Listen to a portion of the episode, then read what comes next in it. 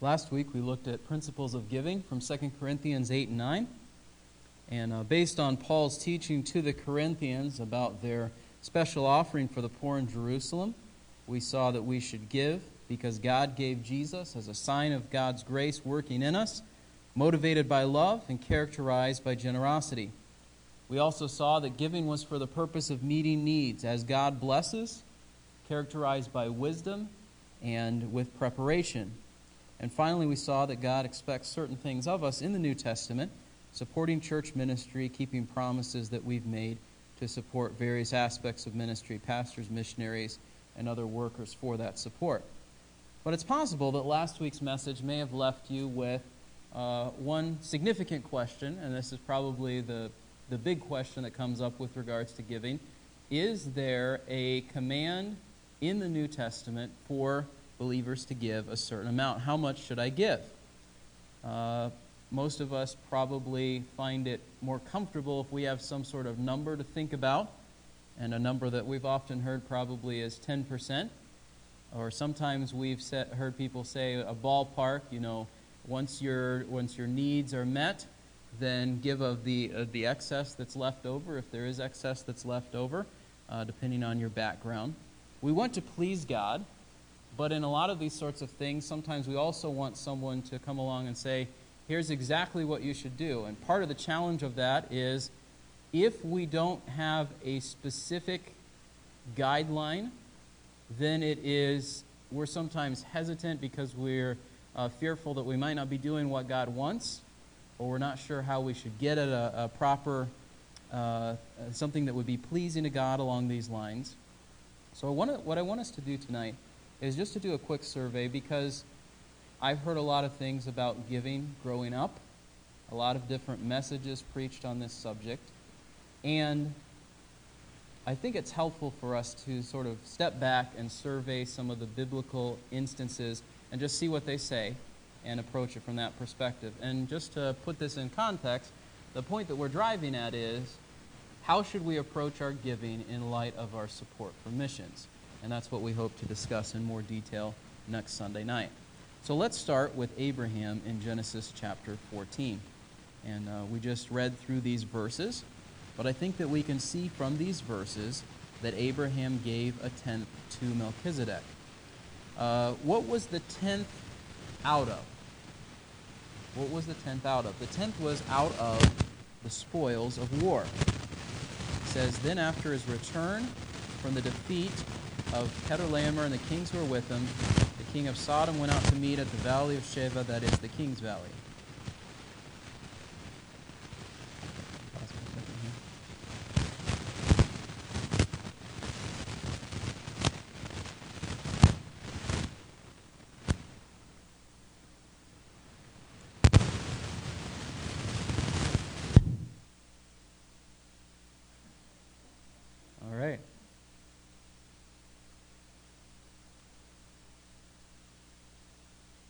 Okay. Um, so, back to Abraham and away from, away from technology. Essentially, there were four kings that fought against five kings, and uh, the ones that lost out, Sodom was among the kings that lost out. Sodom was where Abraham's uh, nephew Lot was living. And so, if you look back to verses 11 and 12, these kings took all the goods of Sodom and Gomorrah and all their food supply and departed. They also took Lot, Abram's nephew, and his possessions and departed, for he was living in Sodom. So there was a dispute between these kings, and then the kings go to war. Lot is sort of caught in the middle of this, and so Abraham uh, goes to rescue Lot. We see this in verse 14. When Abraham heard that his relative had been taken captive, he led out his trained men born in his house 318 and went into pursuit as far as Dan. And then God gives Abram victory. He divided his forces against them by night, he and his servants, and defeated them and pursued them as far as Hobah, which is north of Damascus. He brought back all the goods and also brought back his relative Lot with his possessions, and also the women and the people. And so then uh, Abraham gives a tenth of what he brings back to Melchizedek. We see this at the end of verse 20 he gave him a tenth of all. Now, the Hebrew is somewhat ambiguous. So it could either be Melchizedek gave it to Abraham or Abraham gave it to Melchizedek. I think it's probably better to understand it that Abraham gave it to Melchizedek, and the reason for his giving was a voluntary gift as a sign of thankfulness to God. Now we notice that Abram returns the majority of everything else to the king of Sodom. Look at verse 22. Abram said to the king of Sodom, I've sworn to the Lord God Most High, possessor of heaven and earth, I will not take a thread or a sandal thong or anything that is yours, for fear you would say, I've made Abram rich. So the king of Sodom is so apparently grateful for Abram delivering the people and all of these things uh, from these other kings that he says, You can take all the spoils of war, just giving back the people. But Abram says, I'm not going to do that because if I did that, then you could say, I made Abraham rich. And Abram wanted his riches to be seen that they were God's blessing on him. And so it seems like here's the whole amount. Abram gives a tenth to Melchizedek. Abram returns the other nine tenths to the king of Sodom, with the exception of, as it says in verse 24, what the young men have eaten and the share of the men who went with me, let them take their share. And so Abram um, is not, uh, furthermore, this appears to have been a one time event at least to the extent that we don't have any other examples of this recorded in the life of Abraham. Uh, there's a couple of possibilities for this. It's possible that he did this regularly and the other ones weren't written down. It's possible that this was such a standard practice that the, the author writing the book of Genesis felt that it wasn't necessary to write it down. I think that the reason that this specific account is recorded is to support what the author of Hebrews is going to say in Hebrews chapter 7. You don't have to turn there, but I'll just summarize it for you briefly. Essentially, in Hebrews 7, the author of Hebrews is saying Jesus is greater as a priest than any of the Levite priests. And part of his argument is Jesus is a priest after the order of Melchizedek. And being a priest after the order of Melchizedek, he talks about Jesus existing forever, Jesus never needing a replacement, these sorts of things. And to support that point, he looks back to this text and he says that the greater uh, or the lesser pays tithes to the greater. And he says that in this case, Levi, who was not yet born, in Abraham paid tithes to Melchizedek.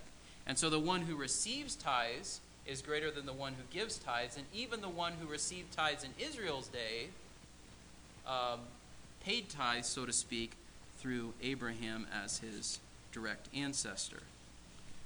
So, we see that Abram gives a tenth. Did anyone else do the same thing before the uh, law of Moses was instituted? I think we see this in Genesis chapter 28. So turn over there if you would. Genesis chapter 28.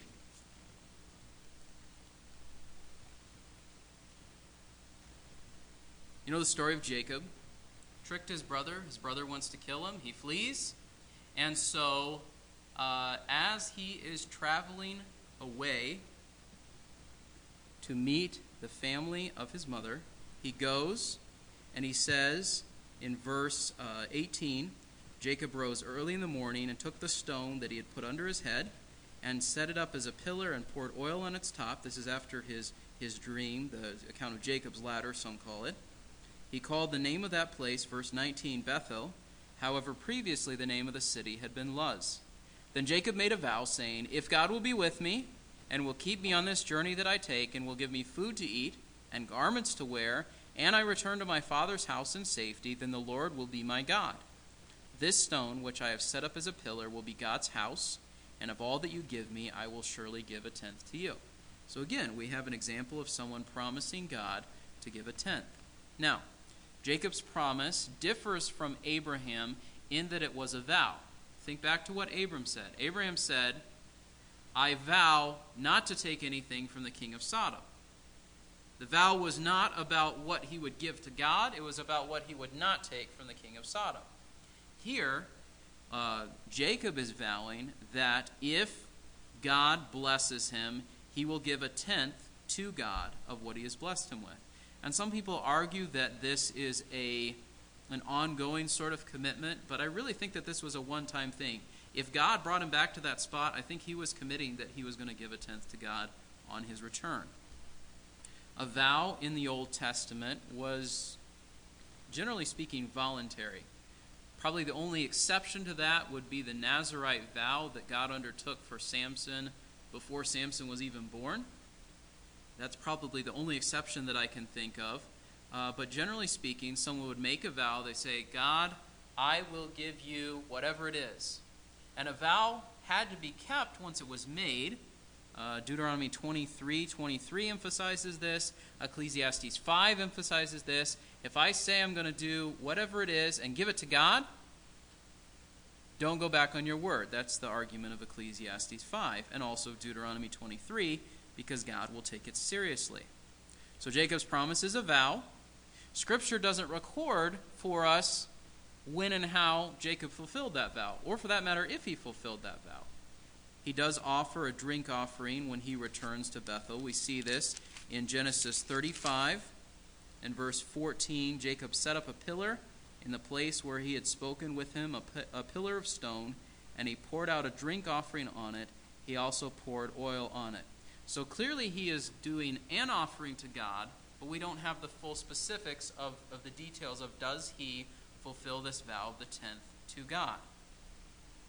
Now, assuming that he did, and I think it's reasonable to assume that he did, what would that have looked like? We see something like this and we think money because that's the basis of our society today. It's, it's a cash based economy for the most part.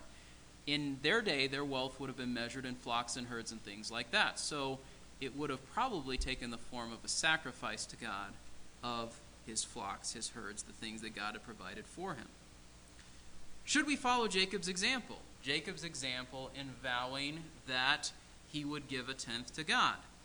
I think it's certainly difficult to see everything that Jacob does as a positive example. He certainly starts out his life being a trickster, being deceitful, being selfish, going his own way, and God has to transform him over the course of his life, as the chapters of Genesis unfold, into someone who is, for the most part, genuinely following God. So we have to ask ourselves was he following God when he makes this vow, or was he not? There's two possibilities, I think, mainly. One is that he was trusting God, and the if was if you do this, expecting that he would, uh, then he would fulfill his promise. The other is the if is I don't necessarily believe that you'll do this, God, but if you do, then I will, I will keep my word. Against this point, I think it's important to remember that Jacob was the father of the Israelite tribes and chosen by God. God was at work in him. And so, even though we don't have a great amount of detail on this point in the text, I think we do have to recognize God's work in Jacob.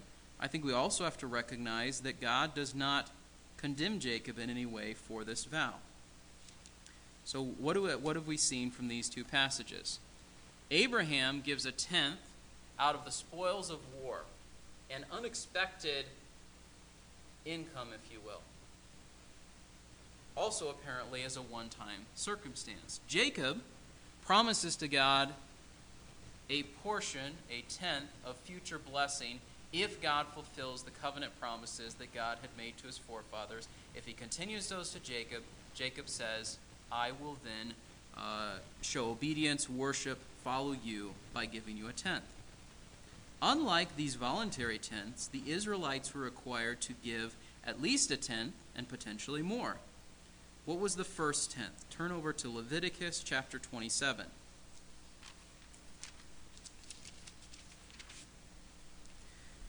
Leviticus chapter 27, and we'll start in verse 30. It says, Thus, all the tithe of the land, of the seed of the land, or of the fruit of the tree is the Lord's. It is holy to the Lord. If therefore a man wishes to redeem part of his tithe, he shall add to it one fifth of it. For every tenth part of herd or flock, whatever passes under the rod, the tenth one shall be holy to the Lord. He is not to be concerned whether it is good or bad, or nor shall, he shall, shall he exchange it, or if he does exchange it, then both it and its substitute shall become holy. It shall not be redeemed. These are the commandments which the Lord commanded Moses for the sons of Israel at Mount Sinai.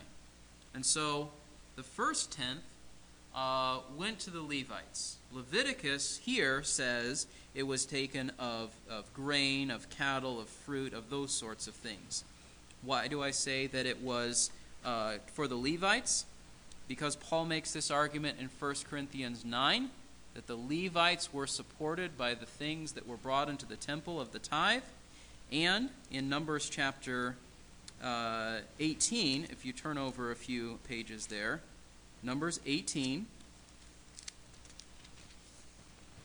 starting in verse uh, 20.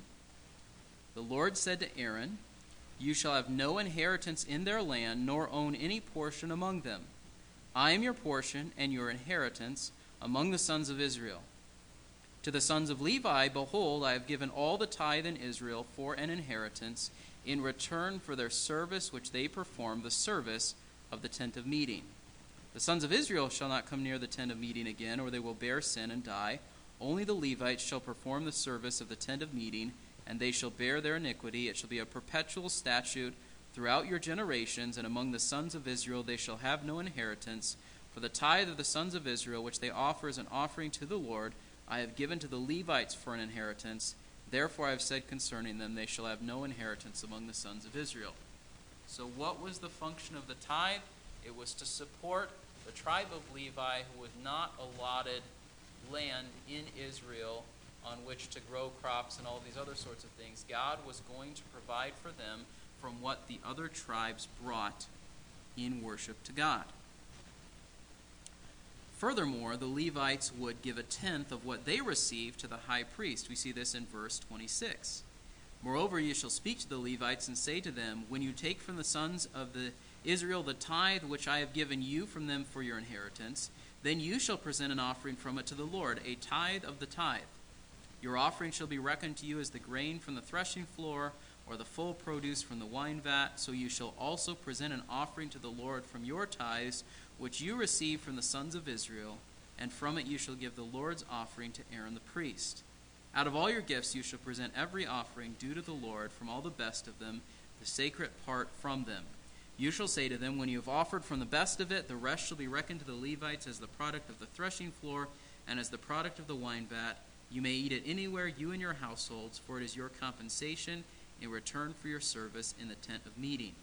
You will bear no sin by reason of it when you have offered the best of it, but you shall not profane the sacred gifts of the sons of Israel, or you will die. So, what did this look like? It looked like when they brought these offerings, they were supposed to take the best part of the offerings and offer them to God. An example of when this did not happen was Eli's sons. Remember why God condemned them? They would come, people brought the offerings, and they said, You know what? I want the prime rib, I want the best of the grain, whatever it is, I'm going to take the best of the best for myself. In addition to that, they were living immoral lives, and God basically said that they were going to die in battle because of the way that they had behaved. But coming back to the point here, why did God institute the tithe in Israel? It was for the support of the tribe of Levi. Now we see in Deuteronomy 14 a potentially second tenth. Deuteronomy chapter 14. We see this starting in verse 22.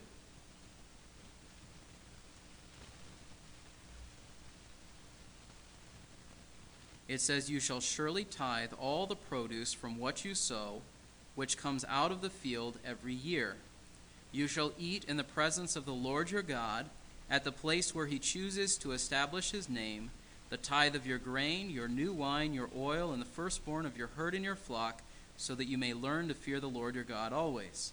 If the distance is so great for you that you are not able to bring the tithe, since the place where the Lord your God chooses to set his name is too far away, from you when the Lord your God blesses you, then you shall exchange it for money, and bind the money in your hand, and go to the place which the Lord your God chooses. You may spend the money for whatever your heart desires, for oxen, or sheep, or wine, or strong drink, or whatever your heart desires, and there you shall eat in the presence of the Lord your God and rejoice, you and your household. Also you shall not neglect the Levite who is in your town, for he has no portion or inheritance among you. So the giver, according to verse 23, would uh, eat of this tithe. If he lived a long way from Jerusalem, he could convert it to money for transporting it to Jerusalem as the people would gather there. And this meal, according to verse 27, was not just for the giver, but also would have been shared with the Levite. A potentially third tenth was given every three years. Look at verse 28. At the end of every third year, you shall bring out all the tithe of your produce in that year, and shall deposit it in your town. The Levite, because he has no portion or inheritance among you, and the alien, the orphan, and the widow who are in your town shall come and eat and be satisfied, in order, in order that the Lord your God may bless you in all the work of your hand which you do. So when we look at the people of Israel, we tend to think they gave 10% of everything that they had in terms of uh, new uh, sheep, new crops, all of those sorts of things.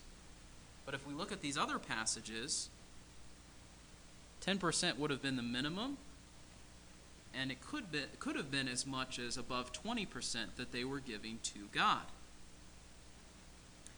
What was the nature of the tithe?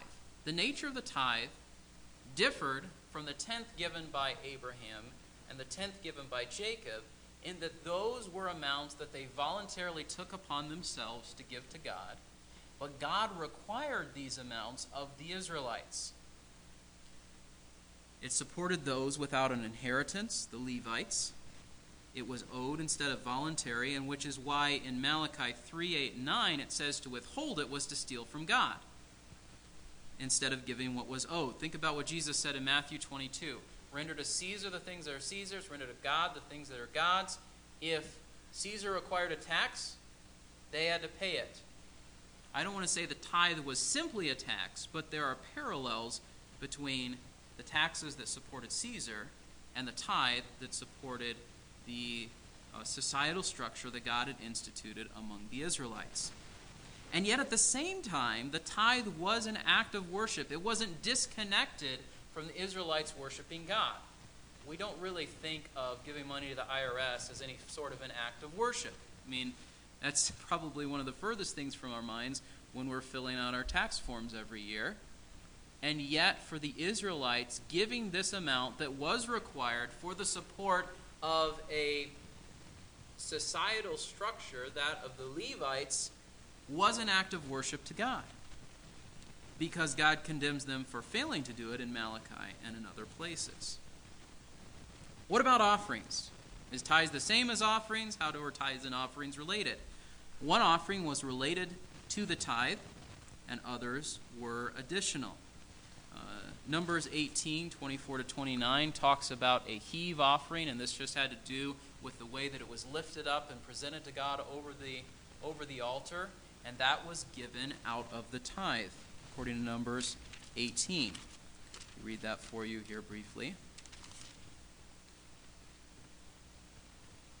It says, Present an offering to the Lord from your tithes. Out of all your gifts you shall present every offering due to the Lord, from the best of them, the sacred part from them. Furthermore, there were votive offerings, or offerings connected with vows. This would have been similar to what Jacob did, right? Because Jacob made a vow God, if you bless me, I will give this to you. And uh, Deuteronomy chapter 12 and verse 6 speaks of this.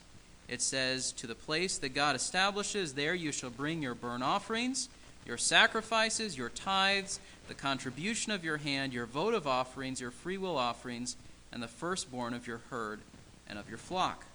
The freewill offerings that are mentioned in that verse as well were also voluntary but were not connected with a vow, and the requirements for them uh, were different than the vow. If it was a vow, the animal had to be a healthy animal. it couldn't be something wrong with it. If it was a free will offering, Leviticus 22 23 says that there was some leeway in whether it could be defective in some way. It was a free will offering to God, it wasn't in fulfillment of a vow.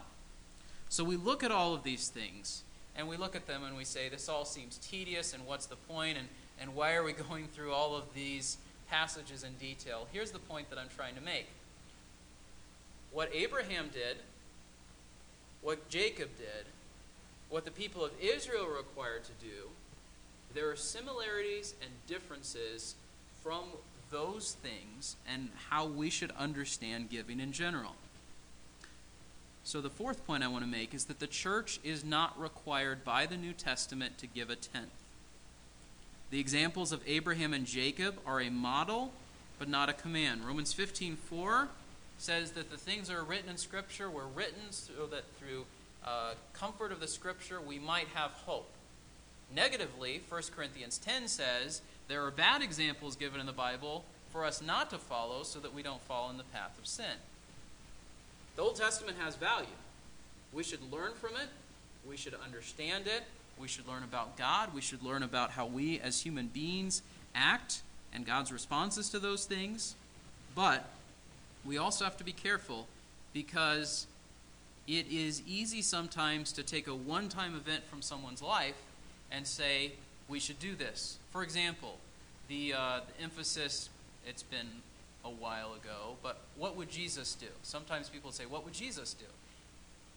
The sentiment is not bad, but there's a lot of things that Jesus would or could do that you and I can't or shouldn't do because his life was unique in what he was doing. And yet at the same time, there are things that Jesus provides a model for us as well.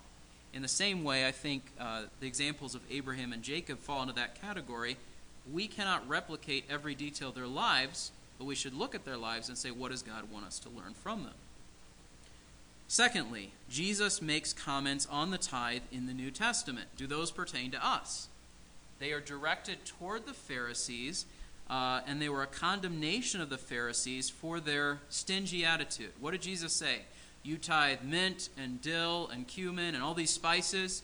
You're willing to get a little scale and measure out the spices that you have, that you have received in some way, while you let widows starve, while you use the Word of God for your own benefit. So Jesus' point is not you should tithe. Jesus' point was you shouldn't look at everything in life and say, what is the the, the least that I can do and meet the, the letter of the law, and God will be happy with me because I've sort of checked off the box. Furthermore, what about the requirements of the Old Testament law? The requirements of the Old Testament law, some people have said there was the civil law, the sacrificial law, and the ceremonial law. Here's the challenge with that perspective on the law in the Old Testament they're all interconnected. And so, if we say, well, the civil law doesn't apply to us because we don't live in a theocracy and God is not our king in the United States the way that he was in Israel, so we'll ignore that part. What about these passages that we just looked at? I don't think that we would necessarily view them, most people wouldn't necessarily view them as part of the civil law, and yet they very clearly applied to a specific circumstance that was true in Israel that's not true for us today. We have no Levites. I'm sure there's people that probably draw a parallel between those who serve the church and the Levites, but I don't think that that's a valid parallel. Fourth, the Gentiles were not commanded anything about the tithe in the instructions laid out in Acts 15. In Acts 15, the question was what do the Gentiles need to do in terms of the requirements of the law? Not even in terms of the requirements of the law, but if Jesus has fulfilled the law, what is it that we expect the Gentiles to do? Do they have to um, follow all the rites and rituals of Moses to be accepted as full followers of Christ? And what was the response of the apostles? The response of the apostles was no. And of the things that they listed, none of them was the tithe. There's a lot of things that also that they didn't list, but you would think that if that was a central and a significant focus, that it would have potentially come up in that discussion. So if I say there's no command in the New Testament to give a tenth, what's our question? Do I have to give anything? I think that the Bible would teach us that Christians should still give. While Abraham and Jacob are not a command, they're, they are an example. I think that we can learn from their examples from this perspective. Abraham is held up as a prime example of faith in the Old Testament. Clearly, there's things that he did that we should not do because they're condemned or contradicted elsewhere in Scripture, polygamy being an example of that. I don't think anyone would argue Abraham did that, so I should do that. That's not what I'm saying. And yet, the things in which Abraham exemplified faith and worship and trust in God, I think we should consider how can we follow Abraham's example. Jacob, too, although he starts out badly as a rather wicked person, he, through his life, follows God, and I think we can learn from his example as well. What about Jesus' condemnation of the Pharisees? I think that the example of the Pharisees, while not primarily about the tithe and not binding on us that we should tithe, I think it teaches us a valuable lesson. And I think that it's a corrective to the perspective that we often have. Do we view life as simply about material things? Or to ask it a different way, do we give of everything, not just money? Think about Paul's example in 1 Thessalonians 2. He said, We were willing not only to share the gospel of God with you, but our own lives as well. So Paul viewed not just possessions, but all of life as something that God had a claim on, something that should be used in service of one another. Connected with this as well, do we give of our time, money, or skills as little as possible? Matthew 6:21, Jesus says, "Where your treasure is, there your heart will be also." So that doesn't mean take all of your money and put it over here and it automatically means your heart is right. But I think sometimes we can look at the way that we use what God has given to us and examine what our priorities are. There's been times in my life when I've had to look back and say, I'm spending a lot of money on things that aren't important and are selfish, and I shouldn't be doing this. I think all of us, if we're honest, we have moments like that in our lives. We have to say, This is revealing something about my heart that needs God's help to correct. And even most import, more importantly than those two points, do we realize that everything we have belongs to God? Sometimes we look at this perspective like the Pharisees looked at it and they're like, God gets a tenth. That's what belongs to God. But Genesis 1 1 says God made everything. Psalm 24 says God owns everything. Ecclesiastes 5 and 1 Timothy 6 says we come into this world with nothing and we go out with nothing. It all stays behind.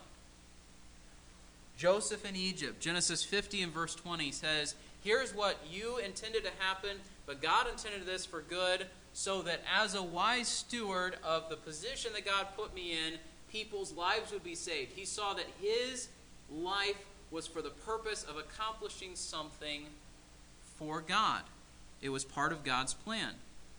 And Paul, speaking primarily of his stewardship of the gospel, but with application of our stewardship of everything in life, what does God require of someone to whom he's entrusted something? Are you going to be faithful with it? The law of Moses is not binding on us, but we are still under the law of Christ. This is mentioned in 1 Corinthians 9 and Galatians 6. Love God above all, love your neighbor as yourself. Christ is our master, sin is not our master. Just because we're not under the law doesn't mean we do whatever we want. It means that we must follow and live for Christ. With regards to giving, as we saw last week, uh, those who preach the gospel should receive a living from the gospel. Pastors, missionaries, and so on. And clearly, I think that people have a skewed and a false view of this. We see the example of preachers on TV and celebrities, and we say, that's not it. We also see the example of people who live in poverty. Uh, there's churches that I know of in, in Africa that are doing very little, if anything, to support uh, those who are ministering to them. And Paul said that that would be a right of those who minister. And so there is a, a, a measure of training and of growth that has to happen for that to take place. Also, with regards to giving, those in need in the assembly should be able to count on Christian brothers and sisters for help. If we see those who have basic needs not being met, who are a part of our congregation, what does James say? You look at somebody and you say, I'll pray for you, go in peace, be warmed and be filled, and you have the capability to help someone in that circumstance and you don't do it, James says you need to examine whether your faith is genuine or at least whether you're living it out the way that you ought to live it out. And then certainly there is an appropriate place, I believe, for special projects, as we saw from 2 Corinthians 8 and 9, special projects connected with missions, special projects connected with particular needs. So, what does this then mean for us?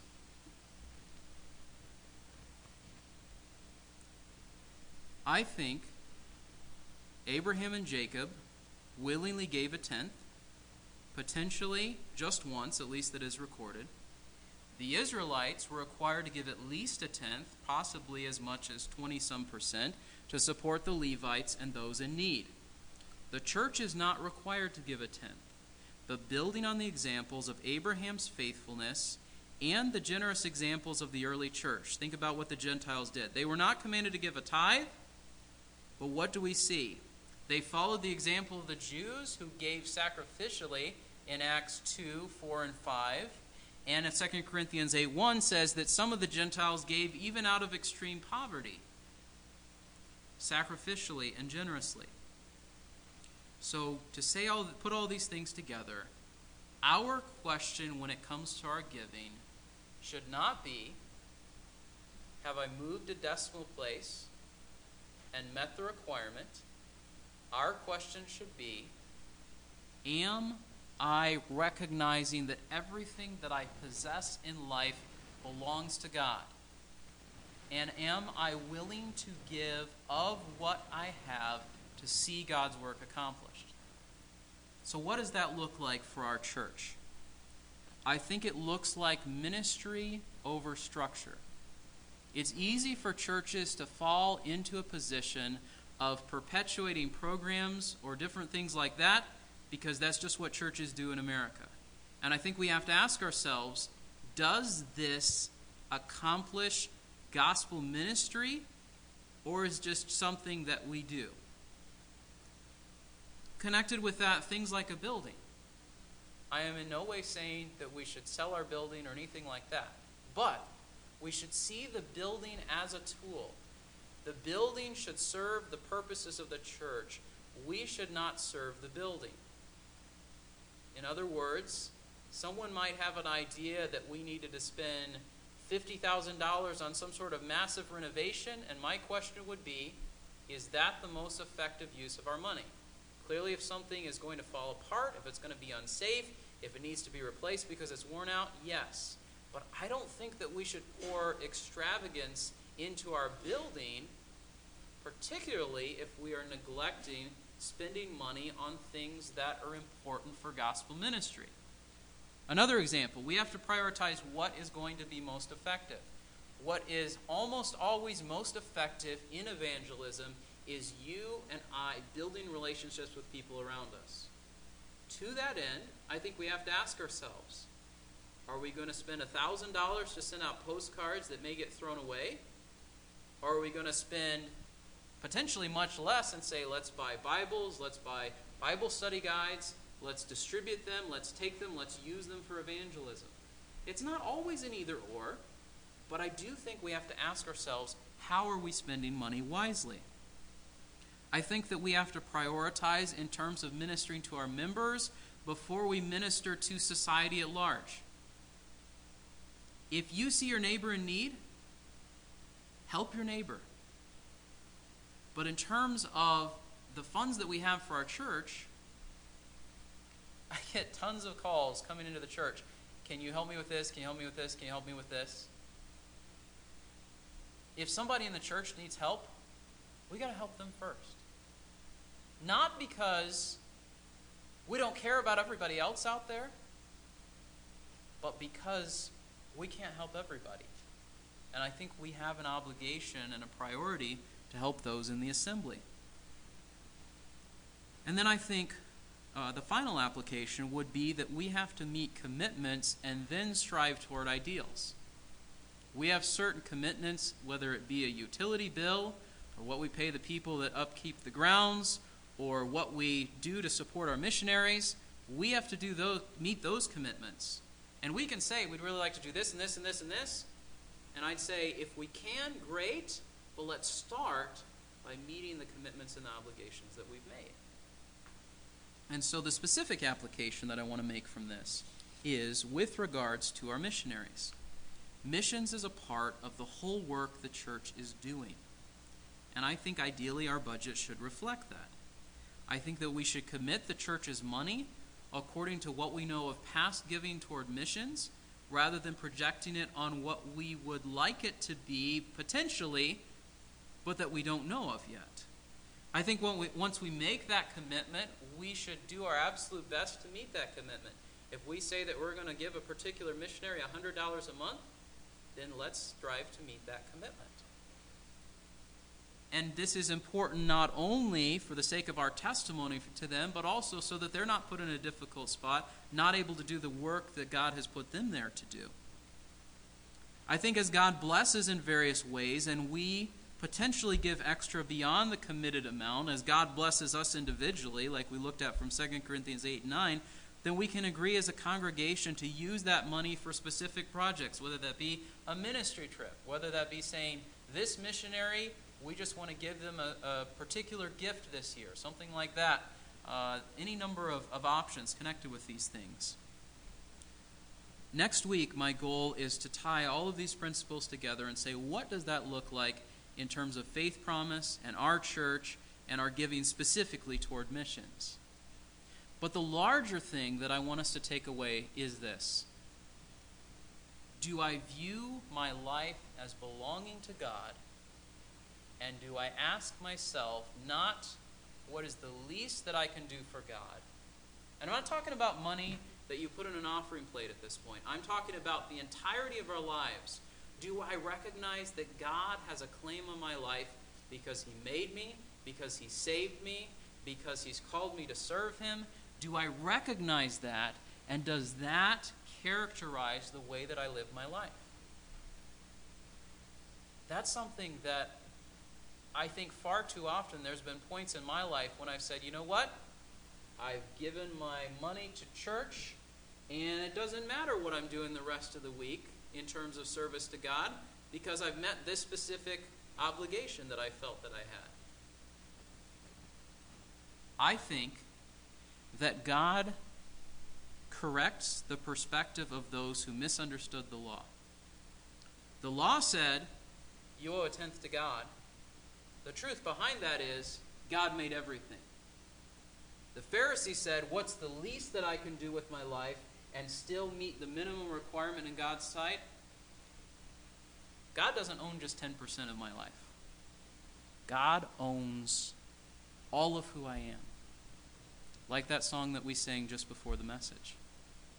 Nothing I should withhold. And again, I'm not saying put everything in the offering plate every week. What I am saying is recognize that your life belongs to God, that we have an obligation to use and be used up in His behalf, because that's why He made us. That's why He called us. That is what will be a testimony and a call to the people around us who don't know God to follow Him if they see that God is our focus, not all of the other things in life that are so easily our focus. And so next week, I hope to summarize some of these things more, but for now, let's close.